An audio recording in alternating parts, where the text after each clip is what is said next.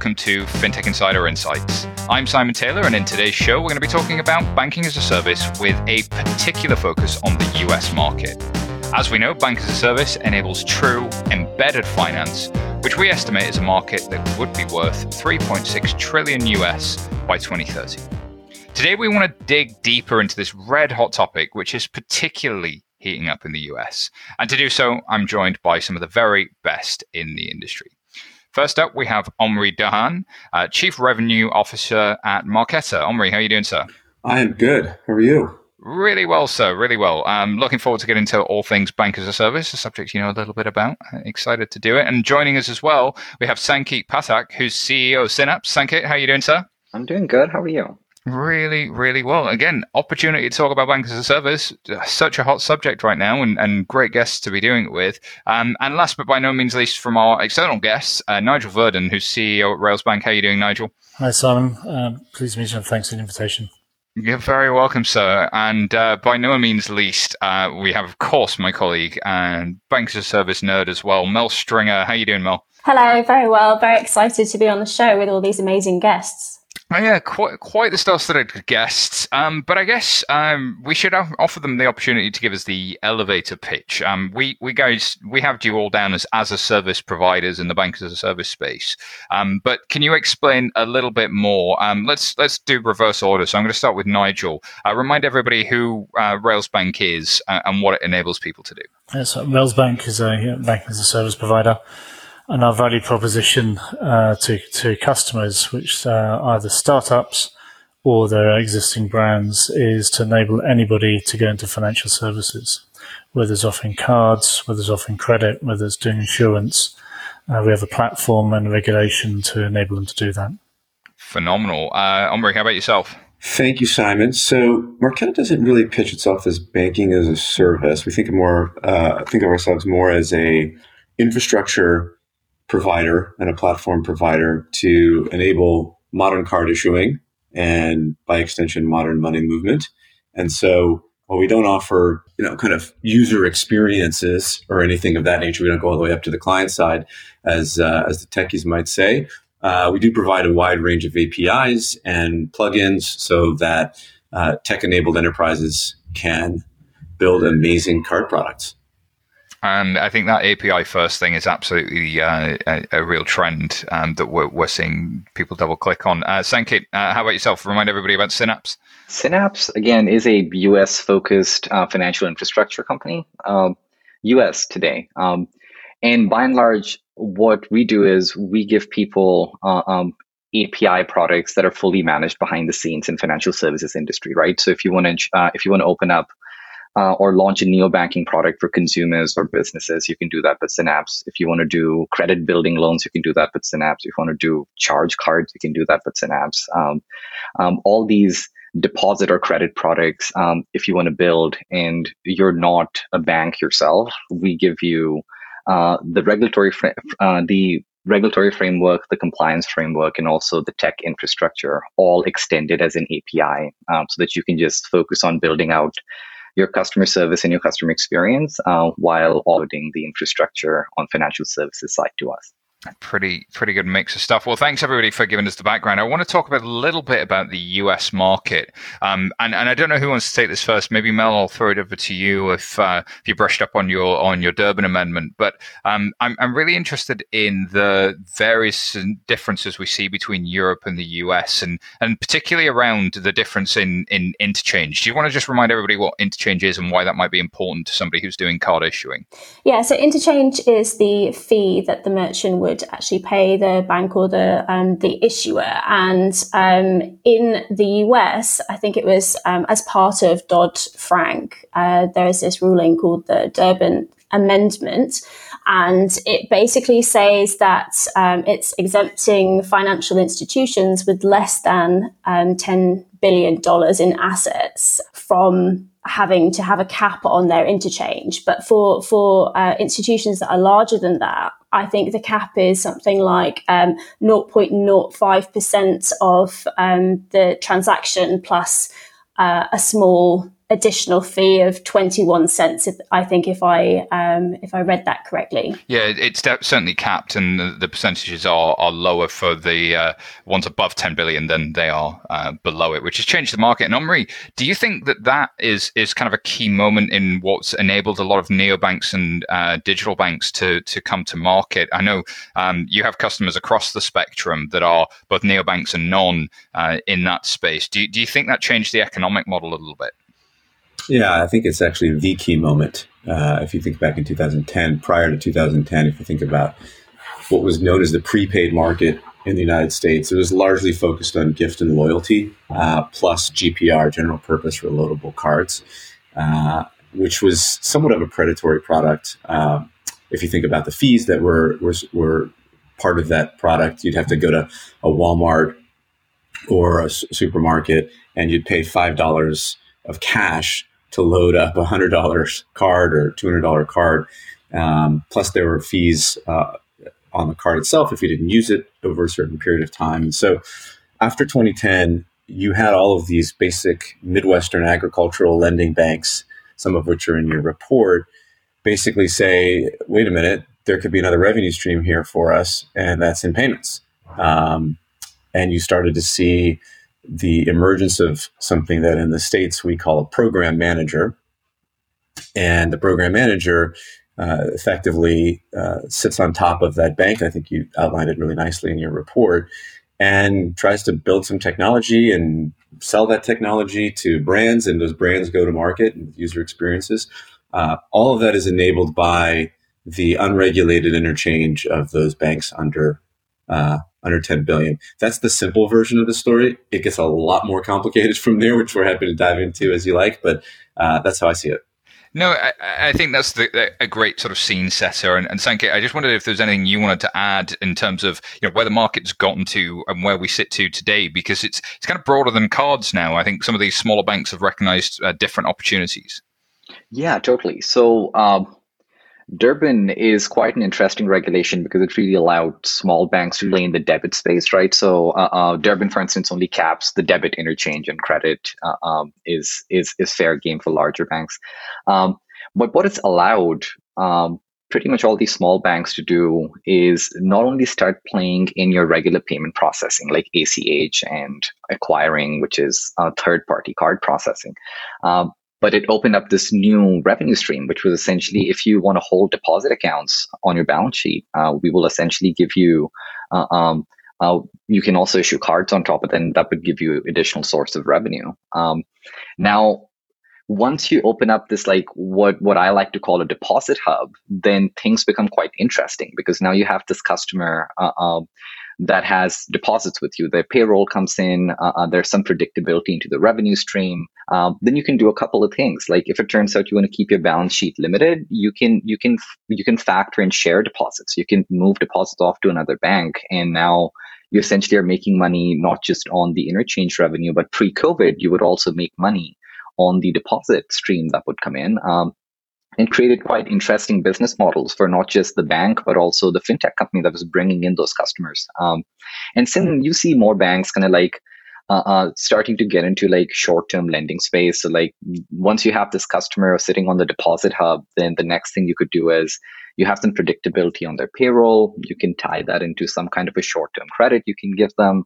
Uh, plus a lot of modern issuer processors marqeta being one of them synapse being one of them now uh, um, essentially with endpoints like just-in-time funding, instant auth, you really open up decisioning as to last minute if you want to fund a transaction uh, either through credit or either through some some alternate source. You can really do that well. So it created this infrastructure for the deposit hub. But once you open up or expose your balance sheet to start taking in these deposits, um, then there are just so many other opportunities that come from it. Uh, um, and there are lot of small banks that have essentially played into that space, which has been quite interesting to watch. Yeah, it's been interesting to see the small banks come into and recognize that opportunity and be the first to benefit from it. But we we will we'll get into you know sort of who else might be playing in that space soon. I I, just want to throw to Nigel before we do though, because Nigel, you, you're a veteran of the industry and and uh, uh and from a global perspective, how for for a European listener, how would you separate some of the major differences? I think Durbin's one big piece. Are there any other things that you see as you look at the US market specifically? Yeah, it's uh, uh, it's pretty much near zero interchange, except for certain cases in, in Europe. Uh, negative interest rates on euro on euro deposits and and things. So uh, what we see, and this is what we're also bringing to the US, is uh, working with customers to develop business models that work around uh, actual value add rather than relying on interchange. Because the future is not bright, as people there's an advertising campaign on Orange here a few years ago. So it, it's uh, and then you've got sustainable uh, business models, and uh, if you look into banking uh, as a uh, and and financial services in general, especially on deposit side and, and the general neobank thing, the, the, the money to make is actually in credit and always has been. Hmm. And it's interesting that uh, in the US market, because of Durbin, a lot of neos have potentially been able to bootstrap a business on the interchange free line. It's a great thing to do. Uh, uh, my buddies uh, launched uh, Bank Simple. I was an indirect investor in there through Anthemis uh, years ago. And so I remember them going through that whole journey at that at that time. And it's a great it's a great bootstrapping thing, but it's not. I don't think it's a sustainable business uh, at all. Which we now see Varo and Chime, and of course in, in Europe we saw Monzo as well, kind of moving from that interchange first cards model and now trying to move into the, the credit model by, by getting licenses. So it's that sort of journey and, and the life of a of a neobank is, is an interesting one to watch. Mel, what are your reflections as, as you listen to the folks here around the, the changing nature of the opportunity in the US market? Yeah, it's interesting um, what you say actually about the lifespan, even of um, potentially the small banks that um, might be happening upon this innovative or seemingly innovative business model to partner with fintechs um, and to take a bigger slice of that interchange um, interchange fee. But I think generally the market is really exciting in the US at the moment, um, and particularly, I guess, timeliness um, of everything that's happening with respect to um, COVID, people having to um, pivot their businesses, um, become a bit more, you know, digital. Um, and there's there's definitely more appetite, and you can see that playing out in um, in the stock market actually. So a number of different um, businesses have had tremendous stock gains this year not least like Shopify, for example, uh, which I think is up 170%. And um, I think that's testament to the number of small businesses that, that need to, um, to pivot their business models to survive.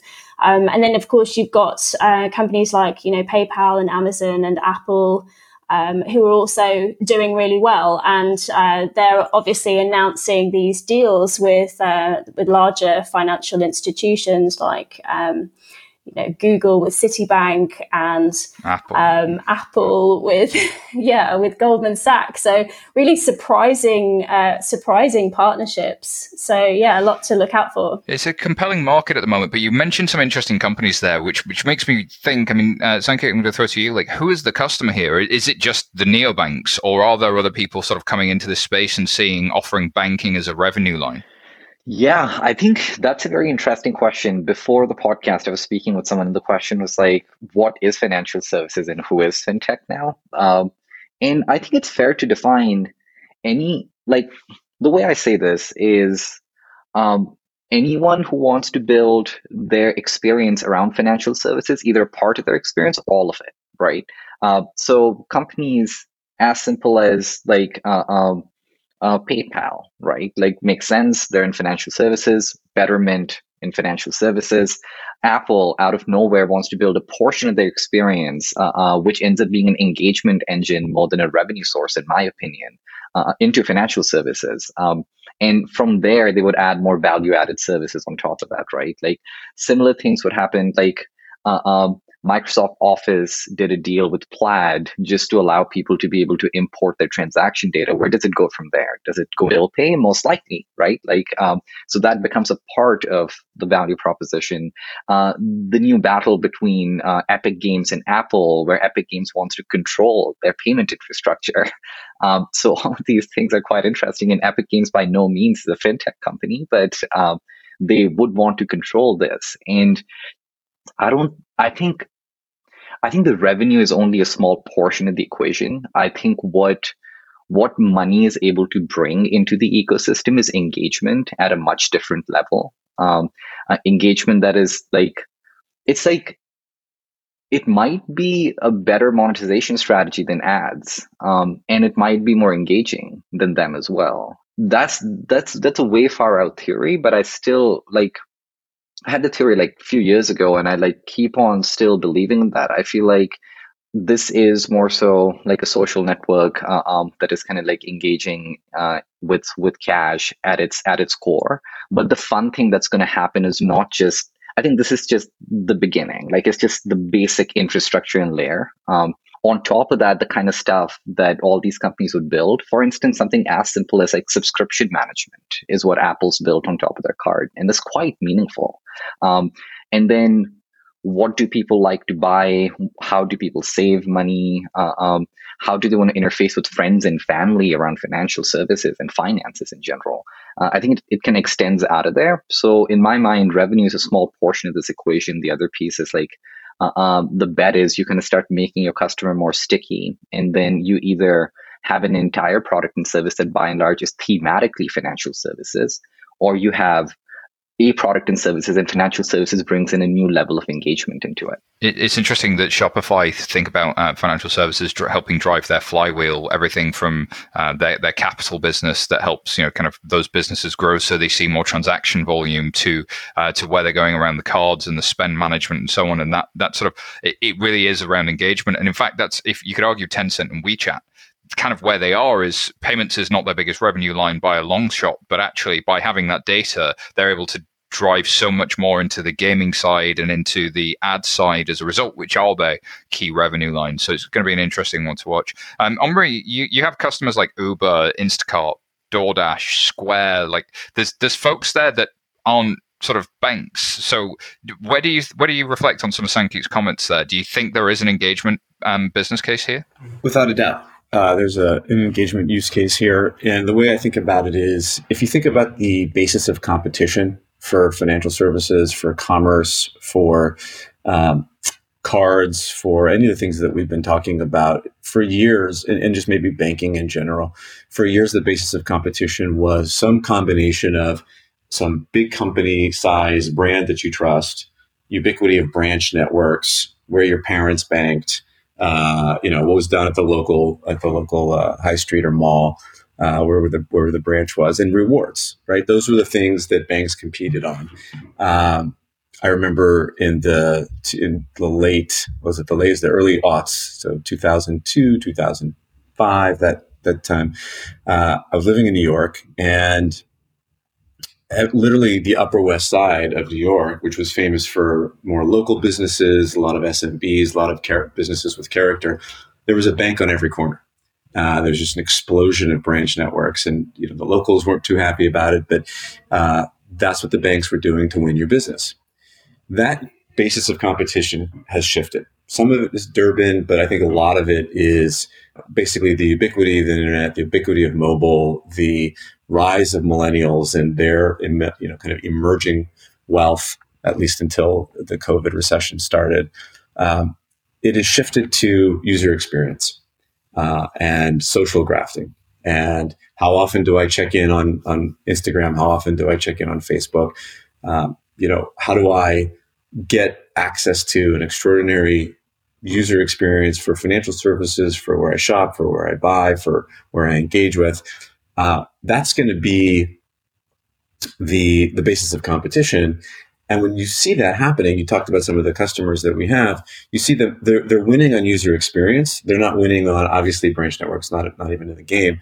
Uh, some of them have rewards, and that's part of the equation still, of course. But they're winning on the ubiquity of how often do I open the Uber app, how often do I do I engage with Cash App to to trade, whether that's Bitcoin or that's stocks or just to see where my money is. Maybe I can get my direct deposit from my payroll on there. And what's happening as a result is those user experiences are being driven by developers and engineers. And those engineers want to work in a particular way. They want to see APIs. They don't want to talk to a human being. They want to be able to read the documentation, know what to do, and start imagining wonderful experiences. Then they want to get into a sandbox and start playing around with it and start building and rapidly iterating on their products uh, so that they can bring something to market that's that's kind of with the market and moves as quickly as the market. So if you start, you know, kind of leveraging that out in time, what you see is a, a legacy world and a legacy ecosystem built on legacy technology that doesn't really move very quickly. It doesn't evolve very quickly. If you think about the the mobile apps of the big banks, right? You're getting an update twice a year, four times a year, something like that. You take a Cash App, you take a Chime, you take a Venmo, they're in continuous deployment. You're seeing updates in some cases on a daily basis, let alone the official updates that you see in the App Store, et cetera. So how are you supposed to compete when the, the, the basis of competition has moved from legacy, waterfall, uh, and you know a series of things that mattered in the old days not mattering as much anymore? How are you supposed to compete? Omri, just to play devil's advocate briefly, though, we did we have seen stats during the pandemic that you know of the new digital account opening, the incumbents are getting the, the lion's share of that still rather than the, the, the digital banks. But I think there's something interesting about that API space that you were talking about. Mel, I know you wanted to to jump in briefly on on how that differs, and I think what Omri was talking about there on the infrastructure side. Yeah, so um, I really loved what Omri was saying, and um, I think that you know if you look at uh, the Marqeta website, even their documentation speaks to developers, um, and they're saying they've got like flexibility and open APIs and real time webhooks. I mean, that's even for a product manager, that's like oh, thank God, because you just know that it's going to enable engagement and you know immediate interaction with uh, with clients just with the architecture. And I think the older banks that you may wish to partner with historically just couldn't couldn't do that. And ultimately, if you are, um, you know, fintech, if you're trying to build something, you want to um, partner with a company that will enable you to have these immediate real time responses with your customers so that it then informs you to be able to offer, um, you know, better products like, um, I guess, in purchase credit or you know um, point of sale financing sme lending all of that good stuff and i guess nigel you guys uh, would, would align to the, the API first view. Do you um, sort of follow Sanket's thinking that um, it's not just neobanks that are customers, or who is the customer? Uh, do I just take it back slightly? The, I think the fundamental trend we're all saying is uh, the dirty secret in every single bank and financial services, the underlying product is totally undifferentiated, which is going back to the basis of competition. A deposit account, current account, checking account, whatever you call it, is the same from anybody. Uh, and uh, a faster payment, an ACH payment, you get it from us, you get it from uh, Barclays, it's the same thing. There's nothing differentiated about it. And uh, there's a wonderful stat JP Morgan Chase spends more money marketing uh, like deposit account or uh, checking accounts and cards uh, than Apple does globally in the, in the US because it's such an undifferentiated product. So what what we have now is, uh, and I think you guys at Monzo and everything like that, that's sort of like leading edge in it, and say uh, Bank Simple and others, was uh, you, you, move the value away from the undifferentiated product to the to the experience. And I think that's phase one, is where the, the experience is the uh, uh, is the advantage over the undifferentiated product, and also where you market that experience. And then uh, that has seen the, the, shift in the current uh, wave of neobanks. Uh, the, the, the challenge they have uh, in say in the UK market, uh, not so much here, potentially also in the US, is a lot of that deposit base sits on non-quality balance sheets uh, which is a major issue. And you've just seen that in the Wirecard uh, debacle, for, for example. Uh, and if you look in times of uh, stress and everything, why digital engagement on uh, uh, legacy banks has gone up is because they're centers of safety. my great great grandfather was one of the founders of ANZ Bank back in the 1850s, and a big global Australian bank. And their deposits go up, and they haven't. they've still kept hold of money. So the banks the, the legacy banks who've got long-standing brands have a massive advantage in this this this market. So if we've gone to uh, uh, basically the experience wave, I think next wave is embed, embedding. It's about transactions are not worth anything for a transaction; they're worth something for the data and what they tell you, and that's super important. And engagement. I'll give you a, an example of how that's used. Uh, one of our clients, uh, Singapore Life in, in, in Singapore, uh, they, they uh, uh, and they're shortened out to Singlife, just so it's not so much of a giveaway. Uh, and they uh, uh, they sell life insurance policies, and life insurance is a fairly crappy product. It you touch a customer once, and then you touch them again when they die. So two t- customer touch points, or you get a phone call or a call center when I've lost my password or something. That's not real customer engagement. What we did with uh, Singlife, it was mainly Singlife, uh, we just happened to be in the room at the time, uh, was they came up with how to change a uh, insurance policy, a lifetime insurance policy, into a deposit account. Because it looks the same if you look at the maths and how you treat it on a balance sheet. In the accounting, it's all pretty much the same thing. And so with that deposit account, they say, well, can't we put a card against it? So we launched the Singlife card. And now they have engagement every day. They put liquidity of the balance sheet into the life insurance policy. And they can see they're getting much more value back from this uh, engagement, and the deposit base is flying up because they market it as a, as a wealth product as well.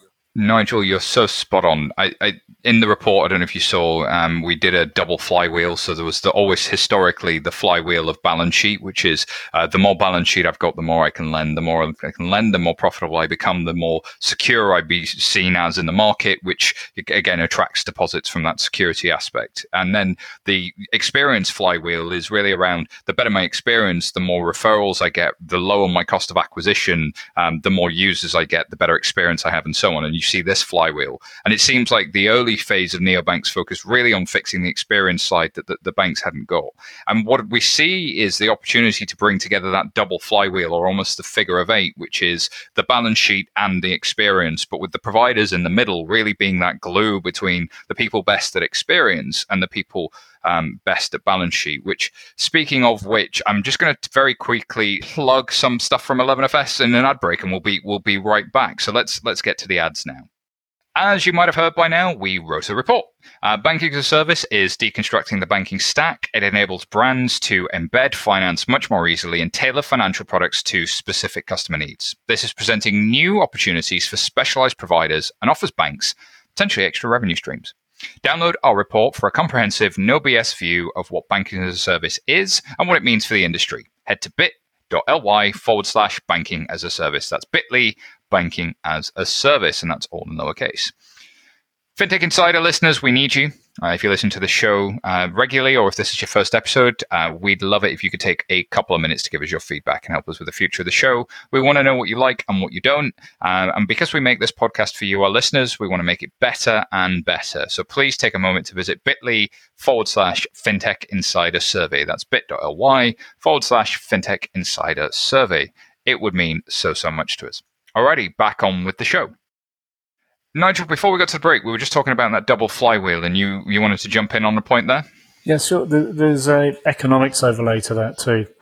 Uh, I think one of the challenges, especially for smaller banks uh, over the next uh, uh few, especially post COVID, because they've got no interest rate environments, cheap cost of capital, no returns anywhere. Uh, you've got a massive challenge if you're running a balance sheet. Uh, and the key uh, key thing there is the cost income ratios of these guys are totally out of whack. And there's a lovely Gartner report that says uh, 80% of legacy financial services will be non-existent by 2030. And whether you believe it or not is, is a different matter. But Gartner did some thinking, put it on a bit of paper. So uh, the big issue is uh, it's um, most legacy banks about three fifty dollars uh, to acquire a deposit account or deposit. That's about two fifty dollars ex lending LTV on that on that uh, money. And if you just run the maths on it, you can show why most uh, banks in the world have a major cost income ratio issue. Uh, if you look at fintech world and you, you, you, look at if I if you can bring this together, and I've had long conversation, many balance sheets in the US, larger balance sheets, not small ones. And uh, if I say so, I can originate you a deposit at ten bucks a deposit.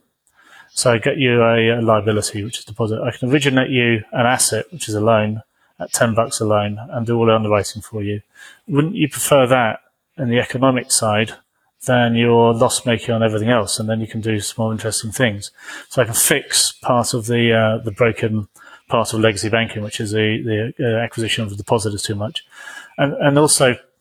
Uh, if you can work with the ecosystem, uh, with infrastructure providers like all three of us around the table here, to bring in people who are excellent at the experience and excellent at uh, acquisition and excellent at, as Monzo's great at, with tribal uh, marketing or marketing to a cohort of tribe.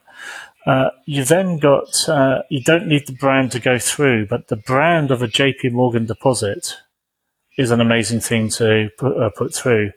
Uh, and I would go to that fintech who had JP Morgan deposits. Uh, and but then if I JP Morgan get for 10 bucks a deposit, it would be fantastic. Same as State Street or their balance sheet. Uh, you then, uh, you, the brand is good, deposits are in the right place because the consumer uh, really does have to question, should I leave my money in a small bank that has major cost income ratio issues and is likely to go bust, or do I put it somewhere I trust who's got a big brand? And banks, traditional banks and legacy, have a massive single brand that are never going to disappear anytime soon. But they, if you bring together, so they're overlaying exactly on your two flywheels with the experience and the acquisition piece, you actually solve the fundamental thing, which is the what the fintech's been uh, trying to strive since 2000 and sort of 2009 uh, was the economics of the industry are broken. It needs to be restructured and we can get that to restructure in a nice way because fintechs are never going to go into long-term balance sheet product like uh, mortgages and things because they just just don't have the skills. Uh, lending is still done very very well by banks. There's a, a friend of mine, uh, Ray Ferguson, who is the chief executive of Standard Chartered, a very dour Scotsman who started at 16 as a bank teller. And so the biggest thing he learned in, uh, from his mentor uh, when he was 17 was uh, lending is very, very, very, very, very easy getting the money back again is very, very, very hard. And you've got to be able to bring that data together. I think uh, the earlier one we were talking about being access to data gives you a high propensity to, to uh, less propensity to default type of uh, scenarios. And so if we bring the data, uh, experts, the balance sheet, the expertise of lending together, we have a, a new industry, which is powered by infrastructure players like ourselves it's got all the, the I said, the Monzo 2s, but it's also got the embedded finance in supermarkets and others where you can actually embed it into their customer experiences for data and everything else. But the money's still not held in, say, Sainsbury's, it's held in uh, Barclays. Yeah, it's, it's, super interesting. There's there's a couple of questions that it makes me think about: is do banks want to be the Intel inside, and and, and are they willing to swallow that? And two, you know, are they ready for? Um, so uh, the SQL report, um, which I'm going to uh, leak the name of here, we're toying with the idea of um, balance sheet as a service, right? There's there's something there in like running a balance sheet is really really hard, and actually where the money is made, but the front end of that is broken, not the back end. So there's some interesting stuff to play with there for sure. Uh, Sanket, I, I saw you wanted to to jump in on a couple of those points. Um, what, what resonated to you uh, from the conversation? I think these two pieces are part of the story, but there's another piece to this as well, which again goes down to engagement, right? Like, um, I think the user experience and the balance sheet, um, those two pieces need to be solid, makes a whole lot of sense. And that's where when you build solid infrastructure products that don't just have great APIs, but also have uh, um, really great underlying infrastructure uh, um, around these pieces, it's quite helpful. But the third piece that's quite seminal and interesting is um, what Square Cash and Acorns did like few weeks ago. Like uh, you have Cardi B engaging with their fans on Square Cash, and you have Dwayne Johnson engaging with his fans on Acorns. Um, and I don't think it's a stretch to assume that these platforms transcend out outside of Twitter um, in whatever social network that you can think of, Instagram. And this becomes another form of engagement with celebrities at the very least. Um, and that's that's just the starting point, right? Like in gaming, the celebrities are like moneymakers, people who just play a lot of games who are on Twitch, like uh, uh, engaging with them, getting getting some skin and merchandise through them, all these different things. Um, and that customer base actually doesn't care about the balance sheet piece. Like that customer base cares a whole lot about engaging with people they love and admire. Um, and that's a very interesting part of the equation as well. I, I, completely agree, Sanket. That creator space and what they can really, really do if they had the ability to uh, find another way to engage. Uh, Omri, um, how do you reflect on this conversation? And do you think there's uh, there's a role for big tech in some of this stuff? For sure. Actually, reflecting in, in, two ways. So just maybe a couple of points here. The first one is going back to Nigel's point around banks offering basically undifferentiated products. Um, I, again, I'm reminded of uh, something that for those of you who grew up in the 80s, you will remember, which is the mixtape. The mixtape was what lots of young, strapping uh, teenage boys like me uh, would make for you know potential girlfriends and try to bring all the wonderful songs that we love together in a special, bespoke, tailored tape that would win the hearts of uh, of the of the co-eds, um, and and we all made it for ourselves as well. We never really had the opportunity with banking to do that until now, right? If you're a developer you know, or if you to start at the consumer level, at the consumer level, be it a user, a consumer user, or a business user, you kind of had to buy the whole album from the local bank. You had to buy lending, where you got your, you know, your depository account, where you got your debit card, where you got your checking account, where you potentially got your mortgage and even potentially insurance and things like that. With modern APIs, with modern infrastructure, you now can basically make a mixtape. Uh, you can get an installment loan for a computer that you want to buy from Affirm. You can get a small business loan from Kabbage. You can go and get your depository account at Cash App. You can trade on Robinhood. You can kind of make a mixtape of all the financial services that you want. That started at the at the at the app layer and at the at the user layer. What you're seeing now is uh, providers like like us and, and, and other folks on the call is providing that mixtape capability to the people who are building the apps. So now I can basically plug in services through different APIs, whether that be KYB or KYC services, risk management services, card services, banking services, ACH services from different providers. And I can build my own mixtape uh, as a developer uh, in a very modular way. I think that does exactly what Nigel was talking about to some extent. What Saka was talking about, which is allows tech companies, big, small, and in the middle, to basically build services that are bespoke for their um, you know their business plan, their model at a much lower cost. They can make their own mixtape. They can make their own mixtape. In the report, I, I, was going to use a metaphor that was nowhere near as good. We talked about it being modular, and we talked about moving from uh, sort of set menu to a la carte. But um, I think the mixtape thing is so much better. It's all yours. You can you can have it royalty free. Uh, we don't charge for metaphors here. Um, so the the other thing I would say, you asked about big tech. Look, I think the other way big tech plays here, and it goes right to the economics equation that Nigel was talking about, is keep in mind most of these big tech players they've already acquired a massive amount of users. So they've spent their cost of acquisition on bringing, uh, you know, 50 million users to what you know, Uber, Airbnb, uh, choose your big tech giant, right? They need to continue to monetize what they've spent already. They need to continue to monetize that user base in one way or another. And financial services is a really simpler, a much simpler way of monetizing it than living in the world of uh, cars and bricks and mortar and logistics and you know kind of financial services in many ways defies the laws of physics when it comes to LTV. And so giving them the tools to do that reduces their their cost of acquisition, increases their LTV, and allows them to create network effects both inside and outside of their ecosystem.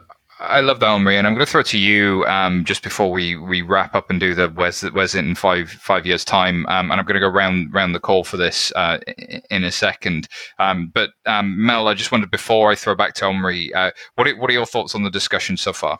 Yeah, so I'm really interested to hear everybody talking about um, big tech, and um, it, it's sort of strangely reminiscent of how um, people might have talked about uh, the big financial banks before the financial crisis. I don't mean to be all like doom and gloom, but they seem to have a heck of a lot of power, and the power play is sort of changing with respect to um, who's partnering with whom. And uh, I noticed with some amusement um, the other day that um, Goldman Sachs actually had to uh, like really stress that they're the decision makers of who gets the um, the Apple card, not Apple, because Apple's got this um, like anti-FS slogan that's like created by Apple, not a bank, because their brand is so um, so strong. So it's sort of curious this role reversal, I would say. Mm, it is interesting to watch. And, and on that basis, Omri, I'm going to start with you. Um, where do you see uh, this whole API first space in five years? Um, what, what do you think comes next?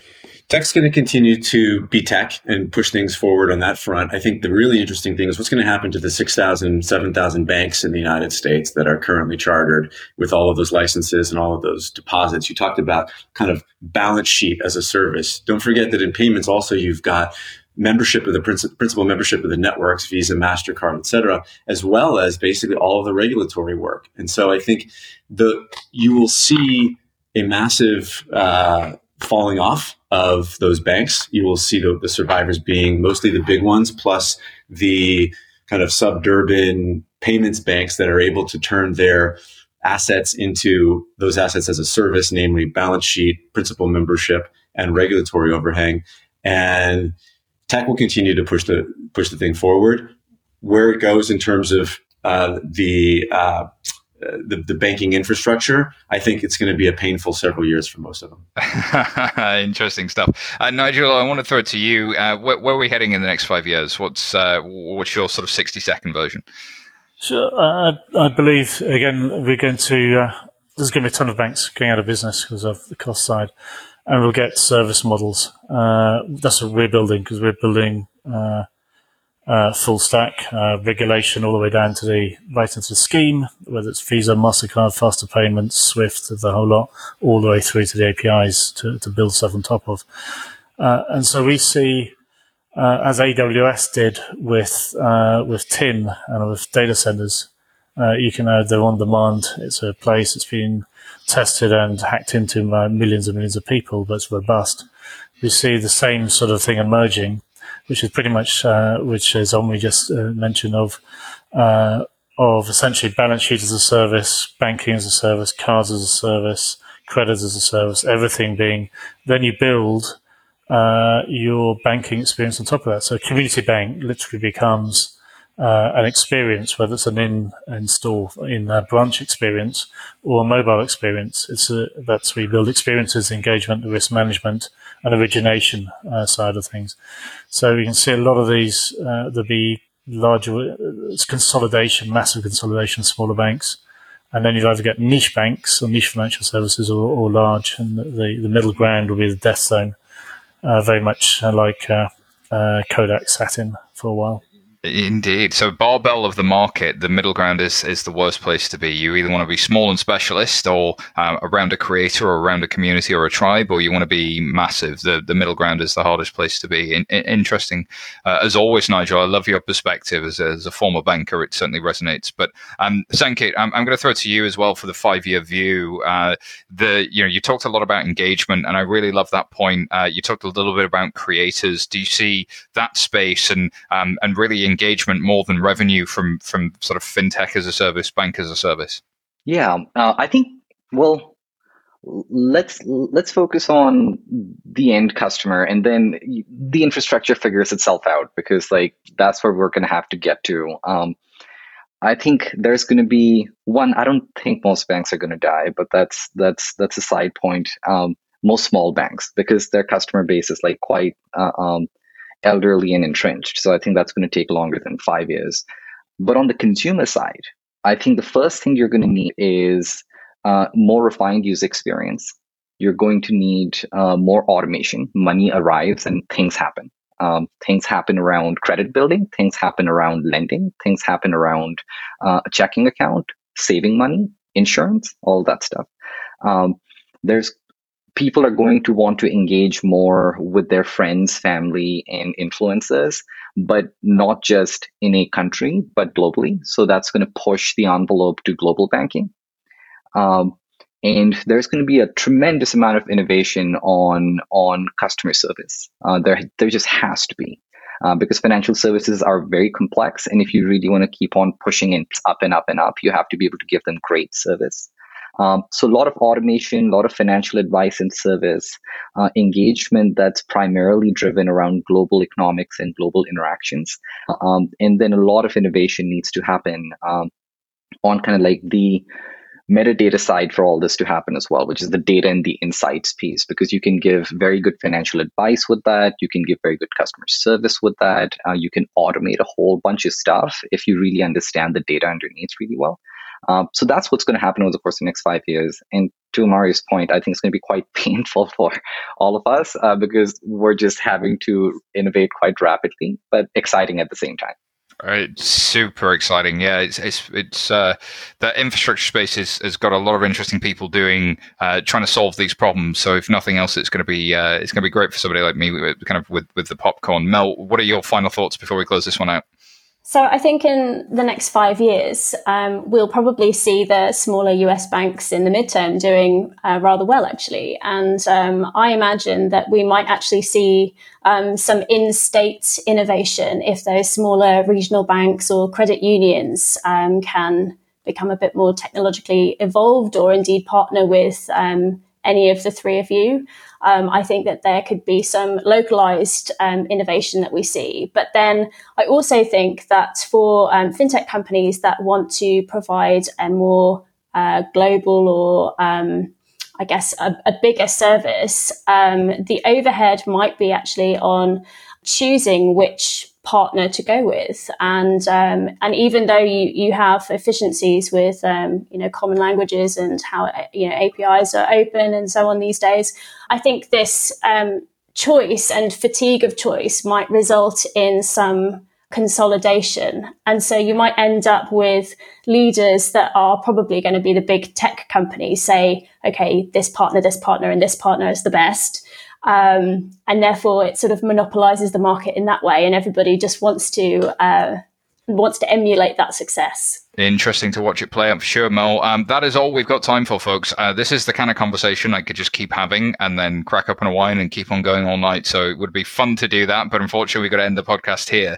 Um, I just want to thank everybody for joining us. Uh, Omri, unfortunately, has had to drop off. So um, uh, he would say that you can find out more about him at marqeta.com. I'm sure he would. Um, and we'll, we'll make sure he gets all of the, uh, all of the stuff in the show notes. Uh, Sanket, how about yourself? Where do people find out more about Synapse and what you guys are up to? Yeah, just go to synapsefi.com and you'll find everything there. If you want to play with our APIs, go to docs.synapsefi.com. It's open and available. Thank you so much. Nigel, how about you? Uh, same. It goes to www.railsbank.com. Uh, the APIs and the real money sandbox, which don't even need to talk to us, just click to agree and you can open a real bank account. Great stuff, Nigel. And Mel, how about you? Uh, you can find me at 11fs.com and also on LinkedIn. Fantastic. Uh, as for me, you can find me at SY Taylor on Twitter or you can email me, Simon at 11fs.com. Thank you for listening. If you like what you've heard, please remember to subscribe and leave us a review. It helps us uh, with the show, it helps make the show better, and it helps others find it too. Uh, speaking of making the show better, please remember to fill in our survey bit.ly forward slash FinTech Insider Survey, bit.ly FinTech Insider Survey. As always, if you want to join in, you can find us, search for 11FS or FinTech Insider. Thank you so much and goodbye for now.